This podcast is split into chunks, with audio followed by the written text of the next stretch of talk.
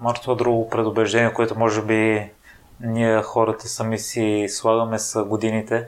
Видях много в инстаграма ти, че си имал а, а, ученик на 61 годишна възраст. Точно така, да. Там споделяш, че годините са само число. А, важно е по какъв начин се чувстваме.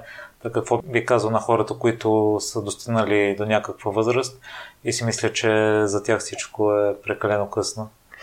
Ами би попитал как искат да продължат живота си, седейки в къщи на стола пред телевизора, гледайки новините или бидейки активни. Защото малко или много начинът по който ние се караме да се чувстваме мисловно, това се отразява и на тялото ни. Независимо дали си на 50 или на 30 или на 70, човек ако е активен, дори не говорим за някаква тежка физическа активност. Ако просто прави преходи в планината или кара по 10 км колело на ден, той може по такъв начин да поддържа тялото си, че да се чувства в пъти по-добре, отколкото човек на неговата възраст, който не прави тези неща. Това искам да ги попитам хората, които смятат, че това не е за тях. Искате ли да се чувствате добре в тялото си? Защото в крайна сметка, какво наистина притежаваме истински ние като хора?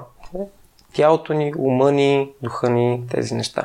Ако като хора ние не се грижиме за телата си, със сигурност няма да бъдем щастливи.